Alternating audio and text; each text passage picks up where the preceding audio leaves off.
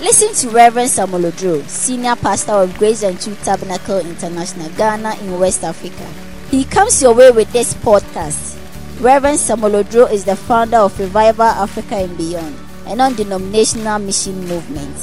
He's also the convener of international conference called Zinzendorf Missions Conference, which gathers people, church workers, and church ministers from around the world for a reviving experience for God's mission. Now, Reverend Samuel Odro. Father, we thank you and we bless your name. We worship you. We adore you. Thank you for the privilege of hearing your word, the words of life, which are able to build us up and make us all you want us to be. We thank you, Father. So speak to us, Lord. In Jesus' name we pray. Amen. You may be seated. Second Peter chapter 1. Second Peter 1, verse 6. And to knowledge, temperance, and to temperance, patience, and to patience, godliness we are talking about soaring the way up. Add to your faith godliness. Christianity is not one thing, just like a building is not one thing. We are God's building. It's unfortunate when sometimes believers think that this is what Christianity is all about. So every opportunity we get, that is what we are talking about. If he's a preacher, he rides on that. It's like a hobby horse. He sits in that and talked about, talk about that all the time. But Paul the Apostle said, I have not shunned to declare unto you the whole counsel of God. So he tells you that there is a whole grain of God's revelation. That is how we will be proper Christians. We will be well baked, not with different colors, but all of us will go through the mail of God's word. And this passage is exactly like that. Starting from verse 5 Beside this, giving all diligence, add to your faith virtue, and to virtue knowledge, and to knowledge temperance, to temperance patience, and to patience godliness, and to godliness, brotherly kindness, and to brotherly kindness, charity.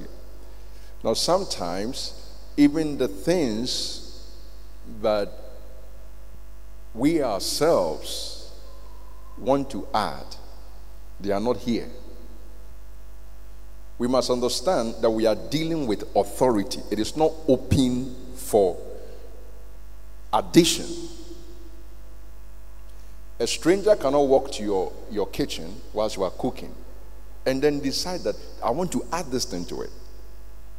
But, but we become Christians and we safely lose God. We, we give authority to preachers, we, we give authority to men.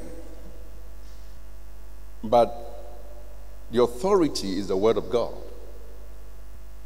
And so, back to what I said Christianity is not one thing. For instance, let me correct prayer. Prayer is not all about speaking in tongues. Even though you claim you are, you are speaking in mysteries. But that is not all that prayer is about. You can trace the, the scriptures and you can you can you can put your hand on the prayers of Paul the apostle and that's no tongues. That's his prayer. He prayed for the Ephesians. He prays for members of the church night and day. You see the prayers of Jesus in the Garden of Gethsemane. What a height of prayer. So, that is the kind of error that we get ourselves into. We think that this is just one thing. Sometimes, like in a building like this, there are non negotiables in this building. You can't play with a pillar. We can, we can still be here without the tiles. We were here before the tiles came. But sometimes, church want to have their tiles without their pillars. Prosperity is important to them than purity. The Bible says, supposing that gain is godliness, from such turn away. So explicit. And so, with that in mind, we want to follow the Word of God. For that is what it means to be a Christian. Is to follow the Word of God. If you follow my word, then are ye my disciples indeed. Now, we tried last week to understand what godliness is all about. And we said it is the product of the life of grace. You say that I've received grace. The proof is not that you can explain it, but the receipt of godliness. That is grace. How do we know that? Titus chapter 2. For the grace of God, the verse number 11, that brings salvation has appeared to all men. Salvation will only come by grace. And you go to Ephesians through faith. God is willing and ready to give salvation. That's grace. Grace is the willingness of God. If God decides not to give, we can't receive anything. Grace is like rain coming down, but you must make your vessel, your bowl, container, whatever it is, ready to receive the rain. The grace of God that brings salvation has appeared to all men, teaching us that denying ungodliness and worldly lust, we should live soberly. That's grace. It takes away insobriety from your life because before that, you care less about your soul. How careless that could be.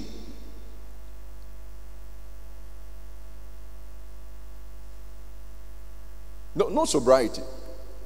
Whether you were going to hell or not, that was none of your business. It is grace that makes you to think. It stops you in your tracks and says, This is hell. I deserve hell. I am a sinner. The, the, I am under the wrath of God. God is not playing games with me.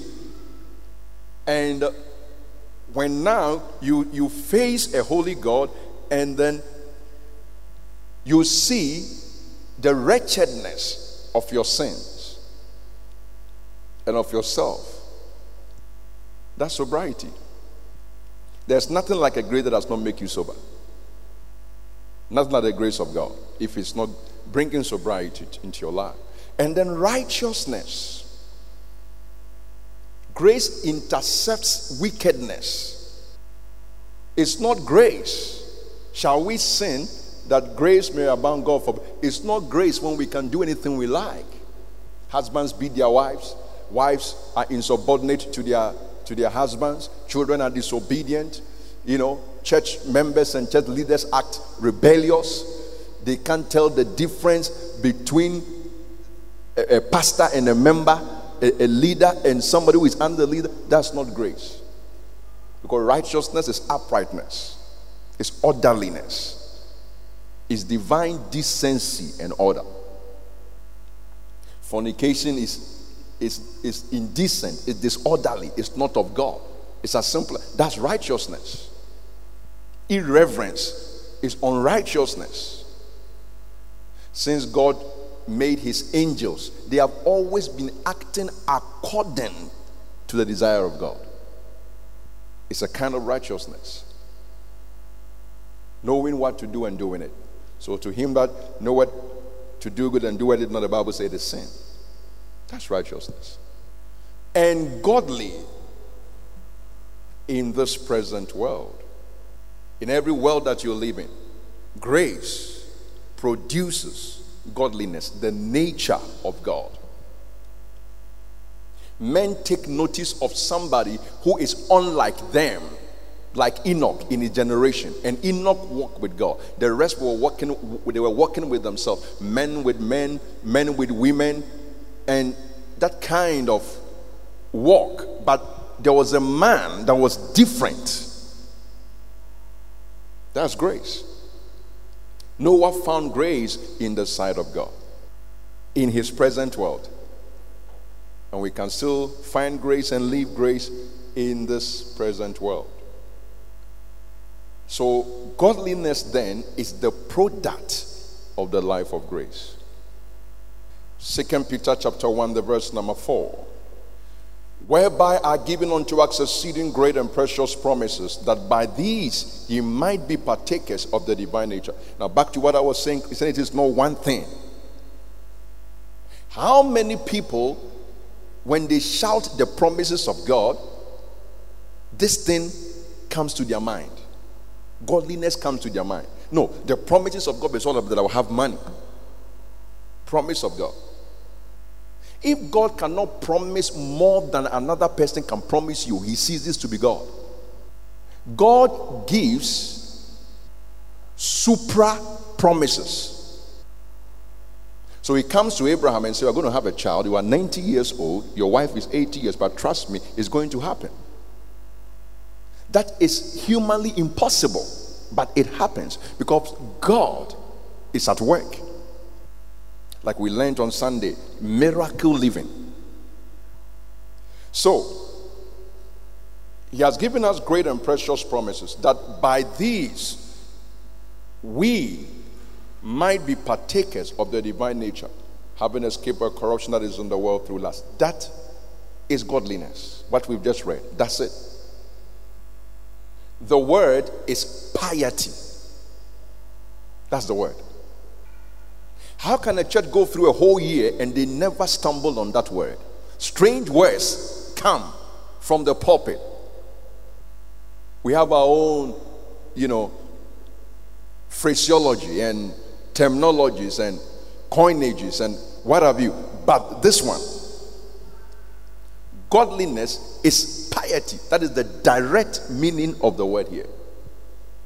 What is that? What is piety? It's a life free from depravity both inward and outward depravity. You are free. You don't have to walk to town or to a beer parlor or to a brothel to see depravity of man. Look right into your own heart. For the prophet said, The heart of man is desperately wicked. Your heart, not somebody else's heart. A life free from depravity.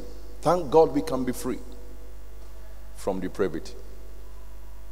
Both inward and outward depravity. Listen, the thing God hates about his creation is the distortion of his image in man. Human nature is depraved. The council of heaven is not obsessed with poverty and sickness, you know, poverty alleviation, and uh uh, uh, uh, this and that. That is not the issue with, with, with, with God and His counsel. What, what is the issue all about? He shall call his name Jesus, for he shall save his people from their sins. That is what challenges God. That is what insults God. The depravity, something opposed to God in man. How do you like to have your child and then you tell your child, sit down and he gets up? Lie down.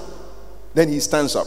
I mean, everything you say, he does the opposite. That is exactly how creation is.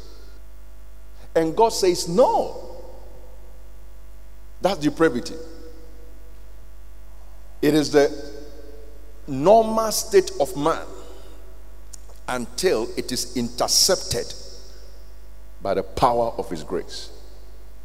The depraved nature what is it? Which is contrary to godliness. We are trying to understand what godliness is, and we are we are using the antithesis, the opposite of it, to, to understand what, what godliness is. It is it is the depraved nature is a nature devoid of God. It is devoid of God. Do you know what it means for your food to be devoid of salt? You hate it. You want to throw up. There is a nature devoid of God. That is depravity. There's, there is not a drop of God inside. Paul the apostle describes it in Ephesians chapter 2, the verse number 12. Ephesians 2:12. That at a time, at, a, at that time, ye were without Christ. You see, he is explaining what ungodliness means. You were without Christ, being aliens from the commonwealth of Israel. He's not talking about racial Israel, but Israel as the people of God, a people who share affinity with God. They are like God, God is like them. Not, not having, you know, a, a, a prayer cloths and, and eating Jewish food. That, does, that doesn't come here at all. And strangers from the covenants of promise. You must understand the place of Israel in the history of redemption. It's not just a racial, tribal, cultural, ethnic people. No, they were they were a tool for redemption. No more, no less. It's an error for a Christian to be obsessed with Jewishness. The Jew himself is a sinner like you, for God has concluded all of them under sin. There is none good, no, not one. All have sinned and come short of the glory of God. If you can speak Hebrew like a native Jew, it makes no difference.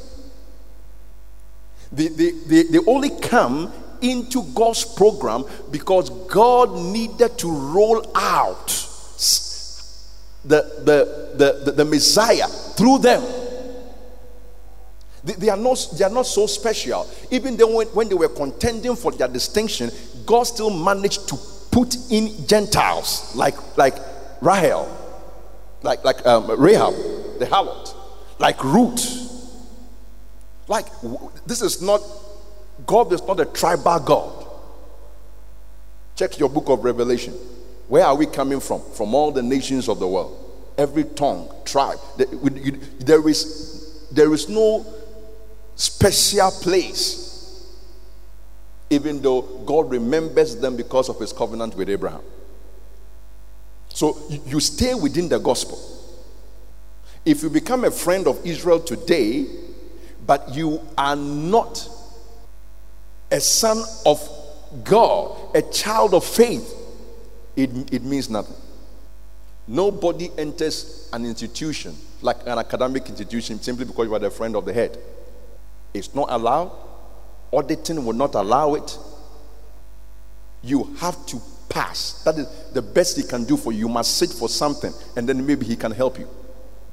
You say you, you are using protocol. You, you, can't, you can't bring somebody who has done nothing and say, give him, ad, give him admission. No, something must be there. So, being aliens from the commonwealth of Israel and strangers from the covenants of promise, having no hope and without God, that's the issue. That is the reason why the Gentiles are the way they are. That, is, that explains the, the unchecked immorality the unchecked sensuality without God, but it explains the sewage of corruption without God. Education can check that. Some of you, it was in school that you became the most evil people. Money does not change that. Some of you is when money came into your hands that you you you found more evil to commit the hope of mankind is godliness. It is, it is the restraining power of evil.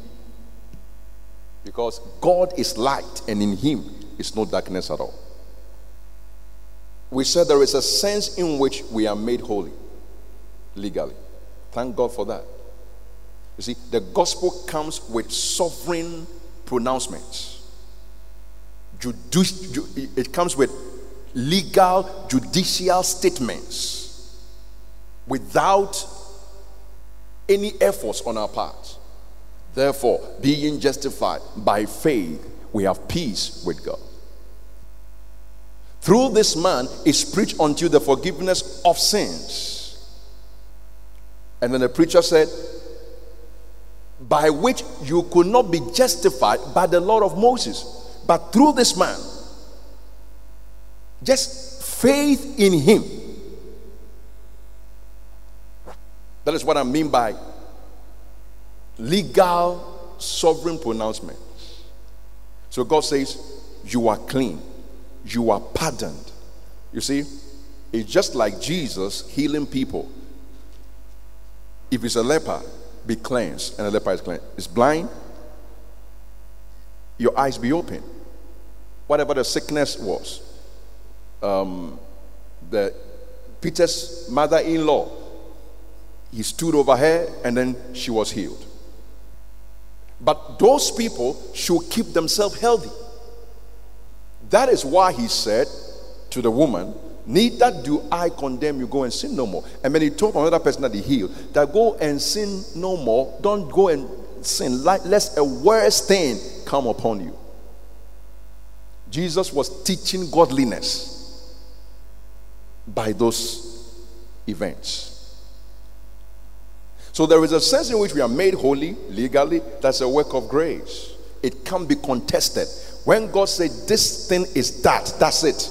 You are clean. You are pure. He told Peter, Why do you call these things uh, unclean? That which God has made clean. So that is assurance of salvation right there. God knows how to use words. God's, God understands justice. God is his own inventor of atonement. The thing to satisfy God, God Himself planned it. You know the food you like best and you give it to yourself. God knows what will make him happy and satisfied, and he cooks it and give it to himself. And so when God makes pronouncements that you are clean, you are justified, you are a child of God, it's exactly that he knows what he's saying. You know, sometimes it's unfortunate. Uh, uh, somebody said, This is what I want but somebody wants to give him something else that he doesn't like. He said, This is what will make me happy. I want to drink this. I want to put on this one. But you think that no. Now, atonement, the death of Christ, we just came from Easter, all of that is God's master plan for his own satisfaction. No angel has to fetch water for him to top it up. It is perfect, it's complete. And from that, he makes certain statements upon pitiable creation. But you are you are my son now. You are clean. You are justified. But then he takes the hands of the clean and the justified and marches them into another sphere of his dealings with them. But that's what we are talking about today. So we said condition is one thing, character is another. Justification is one thing, sanctification is another. They are two different things. It's a movement away from the legal to the practical. You see, people have to understand this. Some of you, you, are, you say you are winning souls and all of that. You are just stressing, exerting yourself. You have to understand biblical doctrine and sit those saints, those converts of yours down and teach them. That's Christianity. If there are people sitting here, but I could not glory over that they are born again, they are living clean and straight, I will put down the mic. What, a church is that? But thank God that I can look at faces and say, not that they are rich. No, because gain is not godliness. Now you want to do the same for people, teach them. That's your church. That single soul you are witnessing, you understand what you have come into, and then you teach them. You move them from justification to sanctification. Not just people just walk into church and come out, they are never changed. After three months, they are still the way they are. That's not Christianity. Justification is one thing, sanctification is another. Romans 5 1 Being justified by faith, you have peace with God. That's true. It's true in heaven, it's true on earth, it's true in hell. It's true when your conscience debates it because God is greater than your heart. God can't settle truth beyond His word, He settles it inside His word. He can't go beyond it. It's not a vision or a dream that should prove your justification. It is written. That's all. But then you come to a place like First Thessalonians chapter 2, the verse number 4. First Thessalonians chapter 4, rather. Verse 4. Let's start from verse 3. For this is the will of God, even your sanctification. Now, he is trying to drill something practical into them. The apostle knows justification, he knows sanctification. But here, he is the one who said in Romans, being justified by faith, we have peace with God. But here, he drops it and he says, sanctification, the will of God. We are going up higher in truth. If you are not willing and ready to spend time and teach people you call converts, you, you are wasting your time in evangelism. That's how we have church. However, you do it, whether you are with them personally or you, are, you, you, you, you extract them from some place, you see them, it is like that. He's talking to, to, to, to the church. This is a church. If we write letters today, you know, it's a, it's a, we are writing letters to our partners. What, are, what do you say? It's all about the money that cannot even be accounted for sometimes. For this is the will of God even your sanctification that you should abstain from fornication. The man is bringing the subject of godliness. We are moving from justification. Yeah, I, I, I, thought you said that God loves me. Yes, He does, and He has forgiven me my sin. Oh, absolutely. We remember nothing. You you don't have your salvation. It's it's not on trial. It's not probational. You have it full and complete. But there is a will of God. Before you know that it's the will of God for me to stay in Ghana or travel or to marry this one or marry that one or to do this and do that, there is a revealed will of God. Verse 5 Not in the lust of concupiscence or sensuality, even as the Gentiles which know not God. Your converts have to hear that, or you are not doing, you are not helping them. That's Christian work. And listen, everybody you can have time for like that will do well. Oh, yes, I've tried it many times. It will do, it will work. That is what I have preached in this church until people have to think twice. That is not a church we hide in. No. there is light. It's not, it's not shaded. I think I've been to church, but I'm hearing something differently. Sure, it's not different, it's just the word of God. Verse 7 For God has not called us unto uncleanness, but unto holiness. To the justified. He is talking. And therefore, I say that we are not being honest to biblical revelation and doctrine if we don't move from the legal, from the judicial to the practical and the moral. That's why we have this thing here. Your justification is true, but God is moving you to something. Add to your faith piety, glaring, incontestable piety. 100% of that quality without any mixture. Add to your faith. And so that brought us to sundry exhortations to practical moral godliness, apostolic exhortations. Already we have read Titus chapter 2, verse 11 and 12. First Thessalonians chapter 5, verse 22. First Thessalonians 5 22. Abstain from all appearance of evil. But I, I, I thought we, we are justified. Oh, yes. You are. And I will say it again you are justified. The, the apostles never went back on a review of the justification of the saints. They were the ones who told them, There is now, therefore, no condemnation to those who are in Christ Jesus. You have walked free from the cells of condemnation, yet abstain from all appearance of evil. And the very God of peace sanctify you whole. God is involved, of course, in your godliness. It's not something all by yourself. It's a human divine dance. And I pray, God, your whole spirit. God claims everything spirit, soul, and body be preserved blameless. In other words, in godliness unto the coming of our Lord Jesus Christ. What are we reading in church? I am not ashamed to say these things. I'm rather ashamed to say the other things. Four months, and there is there is there is not a, a, a reminder of that he is coming. Four months. We are busily doing something. Everybody is coming. Guest preacher is coming. Guest speaker is coming. You are coming. Your whatever is coming. But he is coming. No. But authority says the Holy Spirit. He's bigger than your tongue talking. He's bigger than your charismatic orientation. The Holy Ghost gave inspiration to men to write. He is coming. And for that, there must be godliness. And he said, Faithful is he that has called you, who else will do it. The apostles in unison are saying, Don't take godliness out of this thing, don't take it out.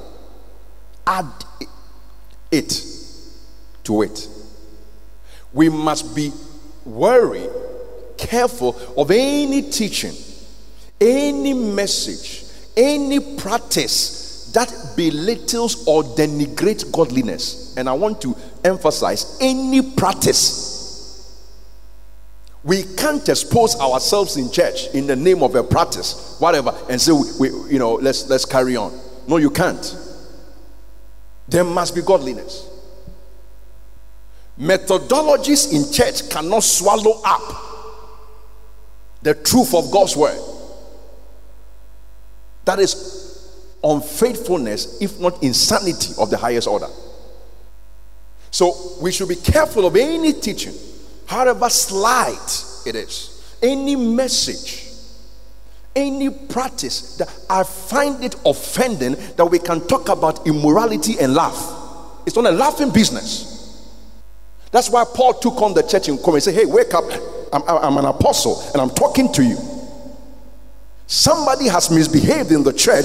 Instead of you to mourn, what I'm expecting from you is not 21 days fast to start the year, but 21 days fasting upon that wicked, despicable thing before a mighty God. Weep. Let the ministers weep. Let the people weep. But instead of that, you are puffed up. You are even defending the person. May we never defend a sinner in our midst. Never.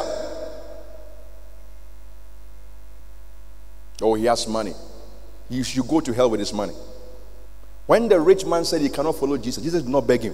He said, I'm sorry for what I said. I go and sell all your things. Please, I've changed my mind. He didn't say that. And Jesus went ahead and said, There was a rich man who knew not God. He died and went to hell. The passport to heaven is not money. Don't see money and bring it to church.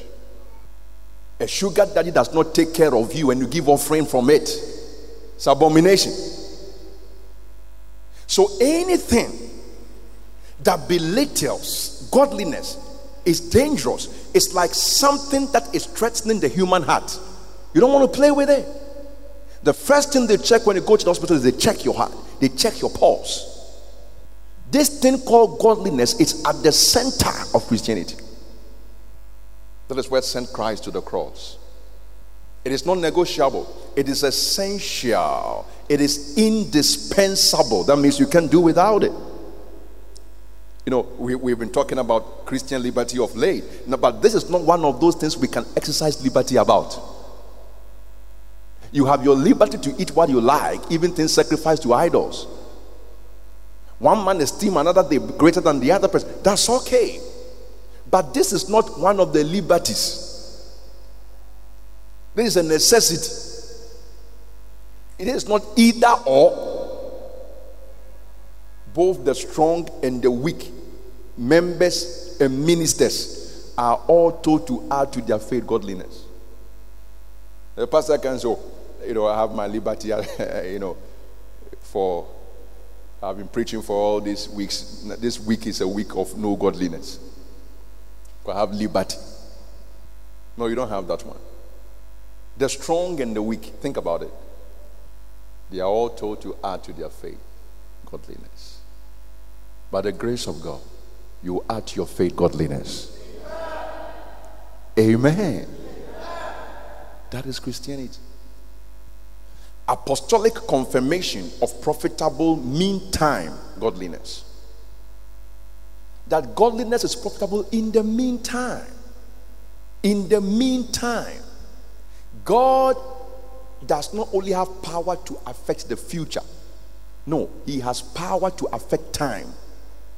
First Timothy chapter 4, the verse number 7. But refuse profane and old wives' fables, and exercise thyself rather unto godliness. Why? For bodily exercise profited little, but godliness, godliness, godliness is profitable unto all things. Having a promise. It has what? It has what?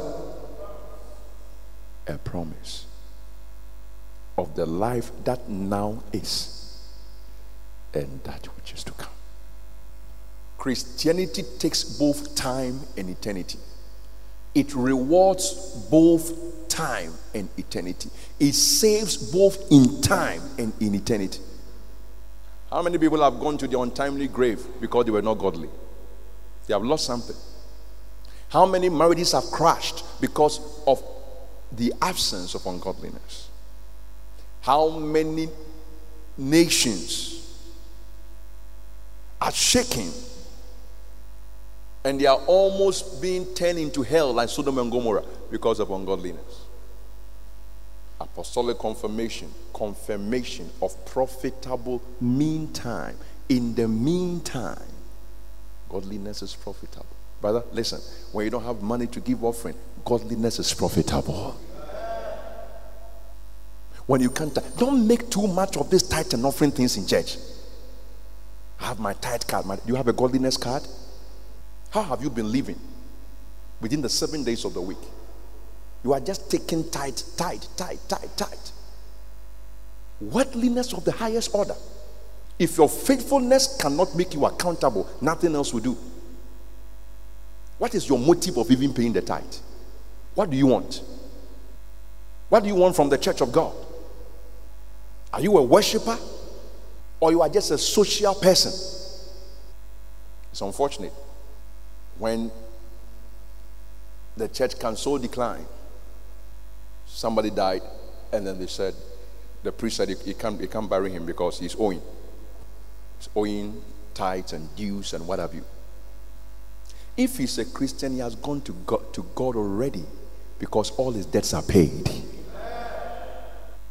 Don't make much ado. I say, on the authority of God's word and by the Holy Ghost, don't make much ado about tithes and offering. I don't care whoever is, is magnifying it. Talk about holiness, talk about godliness. But is what I see. That is the inescapable emphasis in the New Testament. You are taking this, this some of these peripheral subjects too far. Listen, if we're in this church and you could not contribute to help us get a tea, whatever, forget about it. You are still a child of God. Nobody should make anybody feel less, inferior. We have not, we have not finished talking about the blood that purchased us. To talk about a piece of paper to purchase something that will expire. Of course, those ignorant people too brought money to, to settle the debt. A debt that can take you out of hell if already in hell. That is how far ignorance can lead people. Confirmation of profitable meantime godliness. Chapter 6, 1 Timothy chapter 6, verse 6. But godliness with contentment. I like that. It's not a small gain. I have investment. Don't talk to me about your business portfolio. I have more than that. And I shout about it. Godliness with contentment is a great gain. Everybody here should strive to do something. Don't be lazy. Find something and do it. And do it with all your mind But don't get into the error of verse 9. But they that will be rich fall into temptation and a snare and into many foolish and hurtful lusts, which drown men in destruction and perdition. For the love of money is the root of all evil, which while some coveted after they have erred from the faith and pierced themselves through with many sorrows. But thou, O man of God. Now you must understand that this is, we are reading Timothy. He is, he is a bishop. This is an apostle, a father in the in the in the gospel, talking to a son of God, and this is his words. These are his words. Is he Paul does not feel that this is, this is below Timothy. No. Because sometimes it's in this ministry that you get slain because with the love of money. What you did not get in the world, you want to get it here. When Paul says, listen, Paul said, today they read, read it. He said, I would rather die than somebody should take that glory of my boasting away. I would rather die. That it should be said of me that I am, I am demanding for my rights. I would rather die. Can we preach when there is nothing? If we would talk about honoring God more than we honor men of God, God will be happy. At least you will get something. Don't just be gone crazy with contemporary theology. Listen to God's word. If I'm a father, where is man? Anna begins from. We're talking about reverence. How much do you reverence God? Some of you call me Papa about 20 times in a day. How much do you call the Heavenly Father in a day? Of course, 1 from verse 1. I believe that they, they quoted it to the church, like Psalm 2 is on record in, in the book of Acts. Psalm 1 Blessed is the man that walketh not in the counsel of the ungodly. His delight is in the law of the Lord. In his law does he meditate day in and night. He shall be like a tree. Where? Here. Planted by the rivers of water that bringeth forth his fruit in the season. His leaf also shall not wither, and whatsoever that man doeth shall prosper. Can we talk about that when we're talking about prosperity? Well, we forget about that one. God become a jackpot so he favors only the rich. If you can give this big, then God will bless you this big. No. If you can live godly, God will bless you. People have not proven it, that's why. Money is very little in the things of God. Very. God does heart, heart inspection before he does hands inspection. The ungodly, they are not so. they can never be. But are like the chaff which the wind driveth away whole companies end in a day. Sometimes the people are going to work that they don't even know that the company is collapsing that same day because of no godliness. He shall bring forth his fruit in his season, and whatsoever he doeth shall prosper. Meantime, meantime, meantime. Psalm 37, verse 7. 37, verse 7. Take your faith from the scriptures, don't take it from Christians around you because they may not be doing the will of God.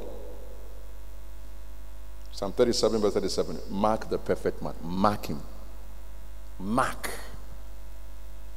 Steady. Observe. Oh, I wish you would observe.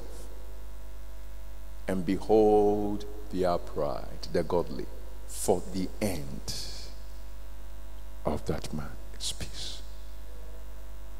You know, sometimes ignorant people, they just see something and they rush to make comments. Oh, this thing, it will not work. It will not work. Even Gamaliel, he said, We don't talk that way. If this thing be of God, shall stand. Mark the end, the perfect man. Not the preacher, not the pastor, not the prayer warrior, not the tongue talking person. The perfect man. Whatever he is, is he a wife, a husband, a child, a businessman, mark him. And behold the upright, for the end of that man is peace. May your end be peace. Apostolic persuasion of perpetual merit of godliness. That's what we are looking at. Every word there is important. persuasion. They were persuaded. Are you persuaded of life after here, beyond here? Are you persuaded? And this is not a quick answer you give, yes, I'm persuaded. No, your actions prove whether you are persuaded or not. When we x ray your life, the way you are living, does it persuade us of your faith in the now more than in the life to come? Apostolic persuasion of perpetual merit, eternal merit of godliness. Some of our brethren are not here, you know, we thank God for them and we are celebrating with them. We wish we could all be with them. You know, they, they have completed school, university, one degree, diploma, whatever, and then they are going for con- uh, congregation. The, the, the question is, how long is that going to stay? At a point, nobody even want to ask you, what is your certificate? Yeah, I have all mine, eh, all of them, they are in my file. And so what? They are good, I, I challenge you to go to school. Everybody here, either you are schooling or you are doing something with your hand, with all seriousness. Nobody should become an object of pity in the church. Use your mind, use your hand. If your mind is not going to help, use your hand. If your hand is not going to help, use your mind. By all means, use something. But then, if only in this world, we have hope. See, that's, that's Christianity. We must live in a balance. It will be unchristian to get up and say, I don't do anything because I'm waiting for Jesus to come. That's not Christianity at all. Christianity is to live solid impact in the now and wake up in eternity with rewards of that impact. That's Christianity. Jesus is not coming for lazy saints. Eternity is all about resource and applause. But it is dependent on what you are doing now. May we utilize our time well so that we can become profitable people for God and in society. First Timothy chapter 4, the verse number 8. First Timothy 4 8. For bodily exercise profited little, but godliness is profitable unto all things and eternity is part of all things, having promise of the life that now is and of that which is to come. Apostolic persuasion of perpetual merit of godliness. Second Peter chapter 3 from the verse number 8. But beloved, be not ignorant of this one thing. Anytime you see, don't be ignorant, you have to pay attention. Sometimes we have a lack of balance in these exhortations. So almost every believer knows concerning spiritual gifts. I will not what? I will not what? But if that is all you know, you can perish. Because Jesus said, On that day, many will say unto me, Lord, Lord, have we not prophesied in your name? done wonderful works, cast out devils. And yet will I profess to them that depart from me, ye that did not do godliness. So don't be ignorant of this one thing. This one too. That one day is with the Lord as a thousand years, and a thousand years as one day. One day. Second Peter 3 from verse 8. The Lord is not slack concerning his promise, as some men count slackness has God promised to bless you? This is also one of his promise of the coming of his son. But his long suffering to us word, not willing that any should perish. Oh, what a good God he is. But that all should come to repentance. Repentance is what sinners must hear. That's gospel. We don't entertain ourselves to heaven, we repent together. But the day of the Lord will come as a thief in the night in the which the heavens shall pass away with a great noise, and the elements shall melt with fervent heat. The earth also and the works that are therein shall be burned up. Seeing then, you have to see it. It's a good vision to see that all these things shall be dissolved. Use them, use the world to the glory of God. Have ambition to be somebody, no dwarf mentality have a giant mind be tall in your outlook of life. Don't just see around your nose, around your circle. No, lift up your eyes, live big.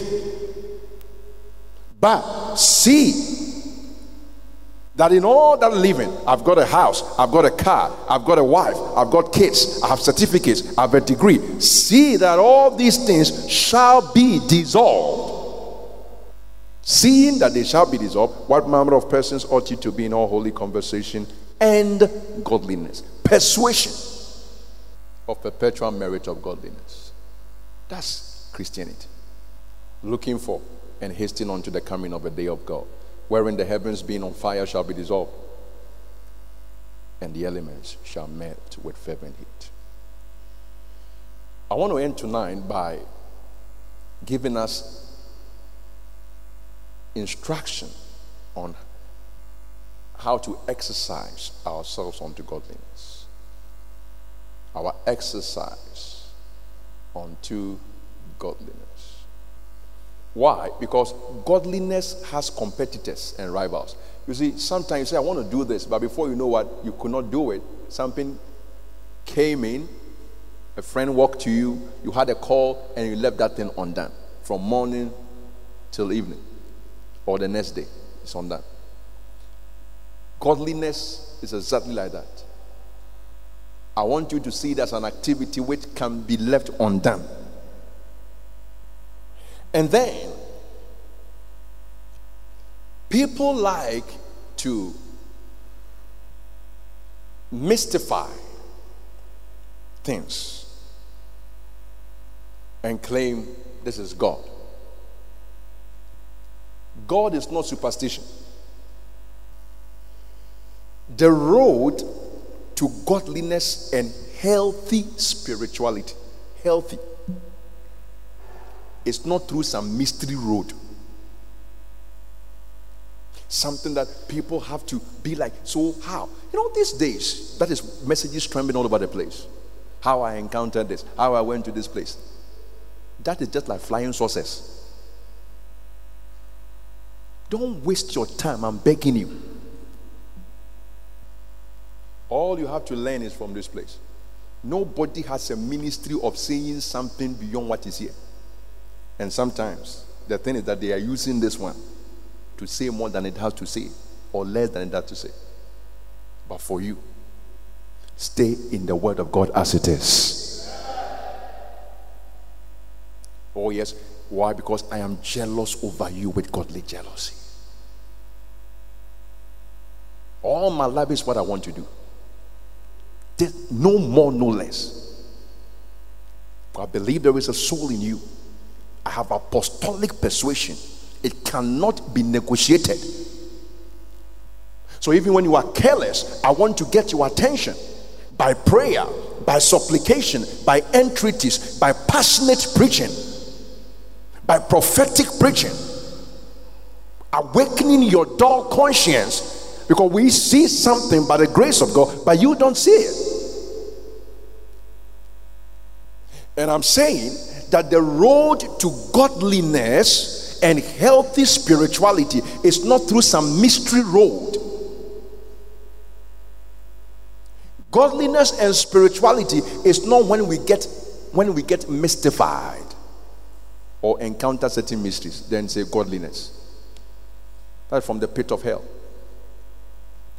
Ancient Gentile kings like Pharaoh, Nebuchadnezzar, and Belshazzar these were real people who lived in real time. They had supernatural encounters. Think about it. Pharaoh, hmm. Nebuchadnezzar, Belshazzar, a hand appeared. What have you seen? But all these mystery encounters that they had, you can call them encounters, they were nowhere near godliness. They were nowhere. Don't spend your time listening to one hour of somebody's encounter. You say, keep on encountering. Encounter, go, move on. Counter, go. What do you use your time for? What do you use your data for? Godliness is not mysteriousness. that is just a fad, it's a vogue, it's like a fashion. So people pride, you know, in that. And it's misleading. That orientation can lead to eternal destruction.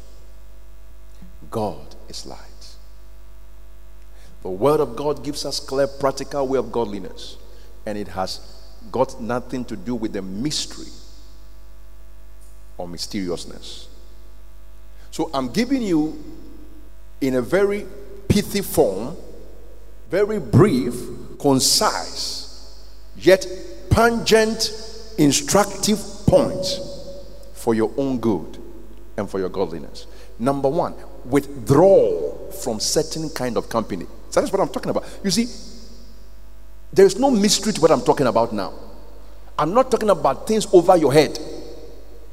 Oh God, God is somewhere. I've encountered this. I've seen an angel. I've done this, and that, that's godliness. No. I'm talking about the exercise, your own exercise in godliness. Withdraw from certain kind of company. First Timothy chapter 6, verse 5. First Timothy 6, 5. Perverse disputings of men of corrupt minds and destitute of the truth, supposing that gain is godliness. From such, withdraw thyself. If there is anything God has blessed me with, He doesn't bless me with anything but more, but this is it, it is the blessing of knowing who and what to withdraw from. Oh, and how I thank Him for it. Whoever you are, this boy will withdraw from you. Oh, yes. And I thank God for it. Or else I wouldn't be here by now. To be different is not inferior. So sometimes people want to change, they want acceptance. Because they can't stand aloneness, difference. Withdraw from certain kind of company. Supposing that, you see, these people are going against godliness. So he said, withdraw. The way they are going, it will help. The messages they are preaching, what they are teaching, the way they live their lives, their, their association, their group. Withdraw. I have the right in this place, like we read in First Corinthians uh, today, chapter 9. You are the seal of my apostleship. I watch over your soul. When I say withdraw, withdraw. Withdraw. In authority, I say withdraw. By the anointing, I say withdraw. By my calling, I say withdraw. By my office as an apostle of Christ, my conscience bearing me witness. Every cell in me saying, This is who you are. I say withdraw. From the corridors of eternity, there is utterance coming forth through my human vessel. Withdraw. That's how you exercise. I'm not here coming to say, you know, fast for uh, 50 days. Don't let anybody tell you how I fasted and I encountered this. So that is the way of godliness. I say withdraw, even from such people. There is not a mystery thing to be godly. The exercise of godliness, is in two things. Withdraw from the wrong people, follow the right people. That is all. How do I become godly? I should go to a certain forest. Shaba, Kaba. Stop that nonsense. Withdraw from the wrong people, follow the right. That is how you exercise yourself. How many people are in Ami very inconsistent? Today is Wednesday. Where are they? Yesterday, a lot of them were watching football. I don't know when they close and my heart rends into two. All those of you brothers in this church, you are still not died to football. You are a ashamed. Because I can see your passion is more than the passion for Christ. If I had my way, I would delete you from my phone. I speak with the jealousy of Christ's apostle. Some of you don't understand when we are talking. The same way people don't understand what you do in your office That is the, how you don't understand what some of us will do. I'm crucified with Christ. Nevertheless, I live, yet not I, but Christ that liveth in me. Withdraw and follow. That is all. Withdraw and follow. This week, or I don't know, one of our senior ministers will come for this conference. And I said, No wonder I'm in good hands. I, I am, I'm with the right person. Same thing. I'm dead to all this. He's telling them his church. So even, even TV, Bishop, TV, even TV, if I have time to watch cry, then withdraw from the wrong people, withdraw from the wrong programs. What are you watching? What few and How will you be godly? Withdraw. We have a so soon be now godly. Huh? Could messages be on a certain mysteries of God and what have you? You are a fool. Withdraw. There was one guy in this church who sent me a message, you know, after all the foolish things that he did. Pastor, I'm very sorry of, of, of what I did. I didn't have the courage to do it. Of course, how will you have the courage when you are misbehaving? When you are doing the wrong thing? How will you have courage? I told you in this place that righteousness, holiness, it builds confidence. Of course, the righteous shall be bold as a lion. You will not have courage because I am light and you are darkness. You won't. And I want to live my life that way that I will forever intimidate evil by my even my presence. Oh yes. It's a good thing. When evil spirits saw Jesus, they started screaming. The light shines in the darkness. The darkness cannot comprehend. You don't know how God is happy for what is happening tonight. It is only that kind of church that can that can conquer. Only the faithful. Overcoming overcomers are the faithful ones. God has said no whether he's overcoming with the crowd. Is he only overcomes with the faithful. That is the prophetic significance of Gideon and his army. Faithful ones. Only two out of the 12 spies, faithful ones. And then we can take Canaan. So withdraw from certain kind of company and then follow the right company. The right company. The right company. In your in your your hobby, right company. In your luxury time, right company. In your choice of entertainment. Oh, I just want to watch some things. You have the liberty. But else wouldn't have said that, but it has profited little. But make sure that it is the right company. First Timothy 6 11, but thou, woman of God, flee these things and follow after righteousness, godliness, faith, love, patience, meekness. Follow after. Then when you come to second Timothy chapter 2, verse 22 flee also useful lust, but follow righteousness, faith. I mean, who are your friends? People who can insult left, right, and center. How will you be? How will you be godly? Tell me. You say you want to be godly, and you are a sister. All your friends, they are eight. You are with them nine. All the eight, they have boyfriends and they tell you this phone is from this one, the next one says my bag is from here, my shoe is from here. How will you be godly? That is all. You don't need to speak in tongues for 10 hours to be godly. Withdraw and follow the right people. Simple. Switch fellowship. Don't join that assembly of compromises. People have watered everything down. Wrong company.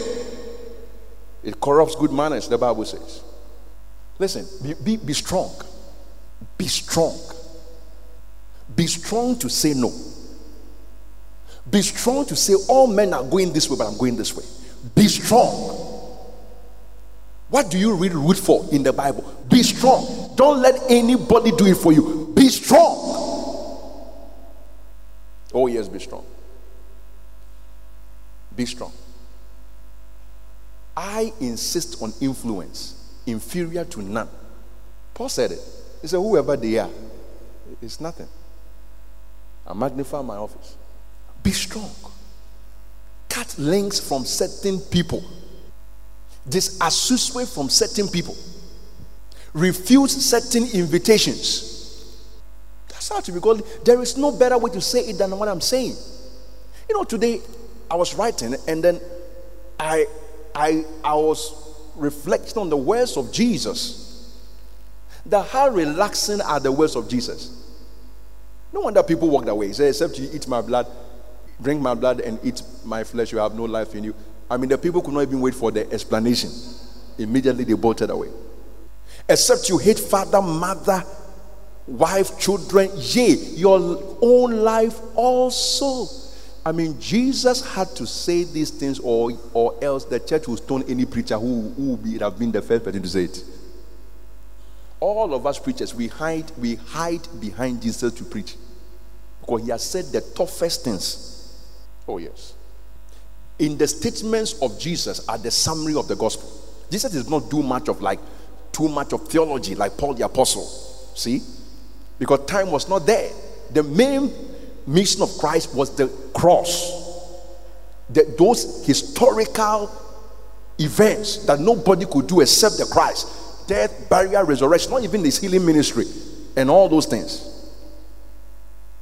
So he said certain things which now the apostles they have to explain the nose. That's why you can't ignore apostles' doctrine. No, no, no, no, no, no, no, no. The best thing the church can do is not to be staying in the Old Testament. That time is over. And finding teams for meetings from there. Uzziah, Uzziah must die and all those things. He has died already. Let's leave him alone. And of course, not even the Gospels.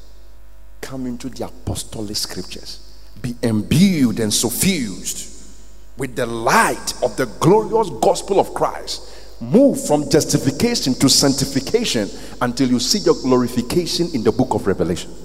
The Lord give you understanding. And may your soul be saved because you understood that the gospel is not all justification, it's also sanctification. It is godliness and it is holiness. Everyone that has this hope of his coming in him purified himself, even as is pure. Bow down your heads as you are. Heavenly Father, we thank you. Oh, to be like the precious Redeemer, pure as thou art. Come in thy fullness, come in thy sweetness, stamp thine own image deep on our hearts. Thank you, Lord. Grant us grace for a life of godliness with distinction. In Jesus' name we pray. Amen. God bless you for listening to this message today. Visit us on Facebook at GTTI page today for more audio and video messages information on upcoming events, and so much more. Make sure you subscribe to this podcast to receive new messages every week. And remember, the future belongs to us, we believe.